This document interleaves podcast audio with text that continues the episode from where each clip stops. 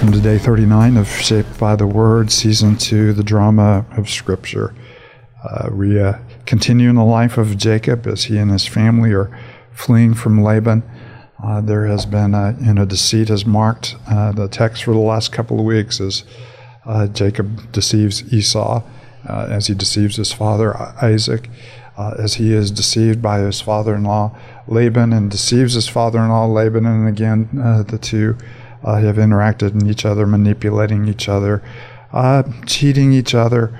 Uh, and so as they, they flee, it's just an ugly scene, but God is preserving his people even through this. And so if there's anything we've seen in the uh, dealings with the patriarchs, it's uh, as we started the week, uh, reflecting on, you know, Sally Lloyd Jones's, um, you know, plea to us not to read scripture looking for a hero because there is a single hero, and that hero uh, is God Himself who remains faithful in spite of all of our human weaknesses.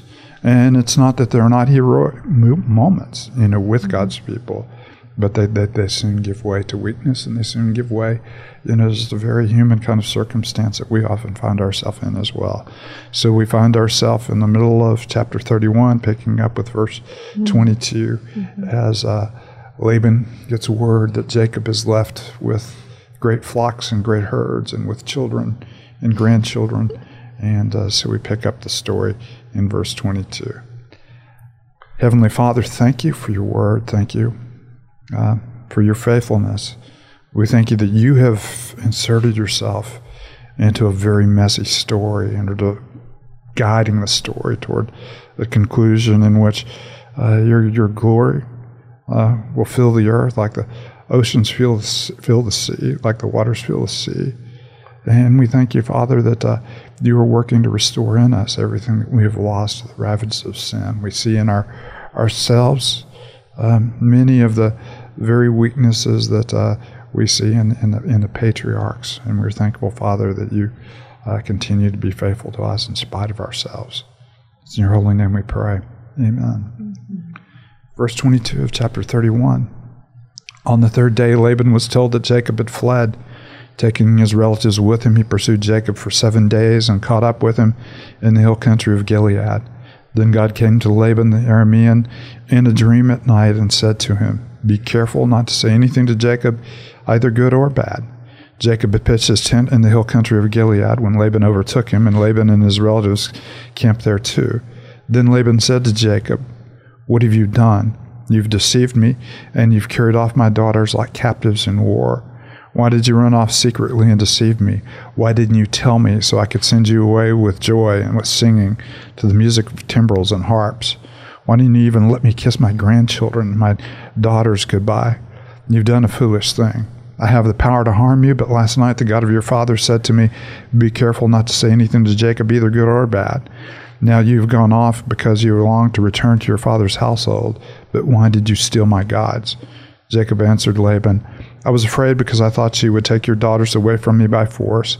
But if you find anyone who has your gods, that person shall not live. In the presence of our relatives, see for yourself whether there is anything of yours here with me, and if so, take it. Now Jacob did not know that Rachel had stolen the gods. So Laban went into Jacob's tent and into Leah's tent and to the tent of the two female servants, but he found nothing. After he came out of Leah's tent, he entered Rachel's tent. Now Rachel had taken the household gods and put them inside her camel's saddle and was sitting on them. Laban searched through everything in the tent but found nothing. Rachel said to her father, Don't be angry, my lord, that I cannot stand up in your presence. I am having my period. So he searched out, but could find nothing. I could not find the household gods. Jacob was angry and took Laban to task. What is my crime? he asked Laban. How have I wronged you that you hunt me down? Now that you have searched through all of my goods, what have you found that belongs to your household? Put it here in front of our relatives and mine, and let them judge between the two of us. I've been with you for twenty years now. Your sheep and goats have not miscarried, nor have I eaten rams from your flocks. I did not bring you animals torn by wild beasts. I bore the loss myself. And you demanded payment from me for whatever was stolen by day or night. This was my situation. The heat consumed me in the daytime, the cold at night, and sleep fled from my eyes. It was like this for 20 years. I was in your household. I worked for you for 14 years for your two daughters and six years for your flocks, and you changed my wages 10 times. If the God of my father, the God of Abraham, and the fear of Isaac had not been with me, you would surely have sent me away empty handed. But God has seen my hardship and the toil of my hands, and last night he rebuked you. Laban answered Jacob, The women are my daughters, the children are my children, the flocks are my flocks. All you see is mine. Yet what can I do today about these daughters of mine or about the children they have borne? Come now, let's make a covenant, you and I, and let it serve as a witness between us. So Jacob took a stone and set it up as a pillar. He said to his relatives, Gather some stones. So they took stones and put them in a heap, and they ate there by the heap. Laban called it Jegar Sahadutha, and Jacob called it Gilead. Laban said, This heap is a witness between you and me today. That is why it is called Gilead. It was also called Mizpah, because he said, May the Lord keep watch between you and me when we are away from each other. If you mistreat my daughters, or if you take any wives besides my daughters, even though no one is with us, remember that God is a witness between you and me. Laban also said to Jacob, Here is the heap, and here is the pillar I have set up between you and me. This heap is a witness, and this pillar is a witness that I will not go past this heap to your side to harm you, and that you will not go past this heap and pillar to my side to harm me. May the God of Abraham and the God of Nahor, the God of their father, judge between us. So Jacob took an oath in the name of the fear of his father Isaac. He offered a sacrifice there in the hill country and invited his relatives to a meal. After they had eaten, they spent the night there. Early the next morning, Laban kissed his grandchildren and his daughters and blessed them. Then he left and returned home. So we have half of uh, half of the treachery behind us. Uh, he has uh, narrowly escaped Laban, but he still has to meet Esau, mm-hmm. and uh, so there is still a lot of tension in, in this text as uh, uh, Jacob is confronting his deceit on all, all sides of this. You see an ancient kind of covenant ceremony, and you see a lot of the beautiful you know, symbols of covenant. You know, the sharing of a common meal, which of course you know we do mm-hmm. in in the Lord's you know in the Lord's Supper. But you see much more. You see Laban and gathering a heap of stones, and you see Jacob gathering a single stone, almost as a symbol of you know a single God versus the many gods. But mm-hmm. uh, it's kind of interesting all the way through. So, what are some of the things that uh, stand out in this section? Can't miss the just the way it begins. You know, then God came to Laban in a dream at night and said to him, "Be careful not to say anything to Jacob, good or bad." You know, and and then when Laban shows up, he says, "You know, I have the power to harm you." And then he's like, "But your God told me not to say anything good or bad to you." Yeah. And, and just that, you know, it's almost kind of that empty. Empty sharp word, if you will, of like I, can harm you, but, but I really can't. And and just watching, you know, you mentioned it. Just we we're seeing Jacob's deceit come to a head, and at this at the same time we're watching this underlying. Not only has God been blessing you know Jacob, but He's also protecting Jacob, and um, and, and just watching that unfold is, is pretty remarkable. Yeah, it is, and uh, you, you do see Laban begrudgingly, you know, I, I could just really, you know, and he has 400 men with him. Yeah. You remember that Abraham defeated five kings with 318 men. Mm-hmm. and so we have 82 more men, you know, than that. And then, of course, you don't see him acknowledging, you know, that uh, uh, that these women have been given, you know, to his daughters have been given to Jacob. The daughters are my daughters, the children are my children, and the goats are my goats, whether speckled or not speckled. Mm-hmm. And all, the, all that you see is mine. So he's mm-hmm. not, you know, he's begrudgingly, uh, you know, releasing this, but you know, God has. Uh, appeared to him and God has stayed his hand. And it, it is ironic. Don't say anything to him, good or bad. Yeah. In other words, he's, he's not really deserving of praise in this situation, but nor are you to threaten him uh, in, in that.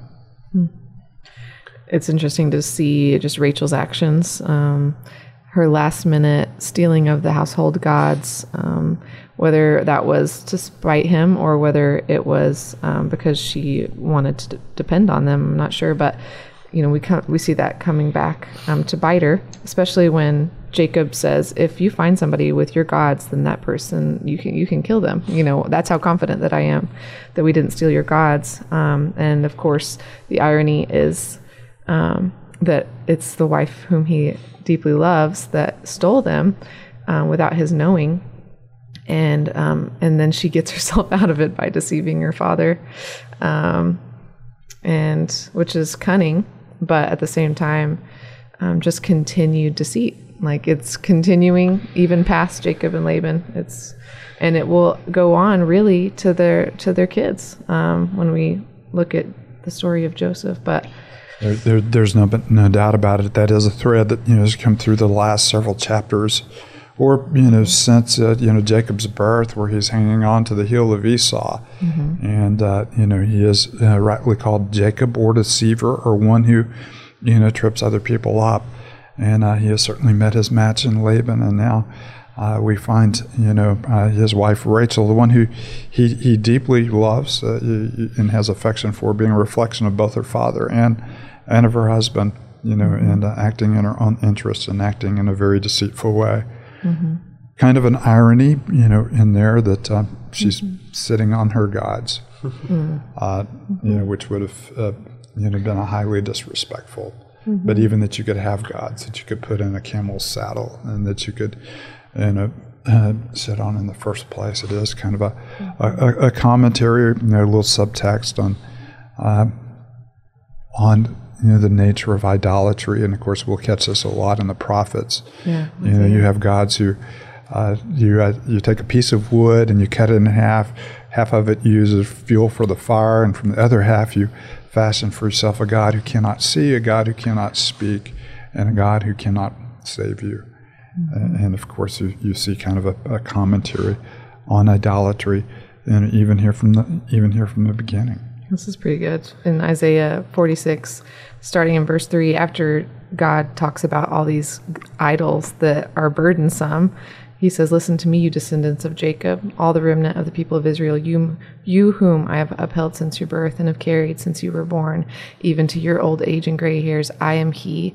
I am he who will sustain you. I've made you and I will carry you. I will sustain you and I will rescue you. So Rachel can sit on her household god, gods all she wants, but God is the one who is carrying her. Yeah, absolutely. When Jacob sees that rightly in verse 42, yeah, he says, If the God of my father and the God of Abraham, the fear of Isaac, had not been with me, you would have surely sent me away empty handed. But God has seen my hardship and the toil of my hands, and last night he rebuked you. I always find that last part kind of funny. I'm not sh- so sure that God was just rebuking Laban in that moment as as just outlining for us this my hand is with with Jacob and, and I will continue to preserve him and, and carry him, you know, and but Jacob sees it as as a rebuke. He sees it that the Lord is for him. Um, you know, and just that reminder of, of, of God working providentially mm-hmm. to, to bring about again his, his, blessing and his blessings going through the line of Jacob, you know, but preserving a, a remnant and a people for himself. Um, it, it's it's we're just seeing it time and time again. Um, and of course, there's still the subtext that when he is speaking of God, he's speaking of him in third person. Yeah, uh, he's not speaking of him as you know as my mm-hmm. God, and so. Mm-hmm you know, he uses these, uh, you know, the God of my father, you know, the God of Abraham and the fear of Isaac. Mm-hmm. And then, of course, whenever he uh, makes the oath again, he, he swears on, you know, the fear of his father, Isaac. And, and so this is not a God who, who he's personally embraced. It's a God that he is, uh, you know, attributing to his, his ancestors. And so you do see some, you know, distance in him as well. So you have uh, Rachel with her household gods, and you mm-hmm.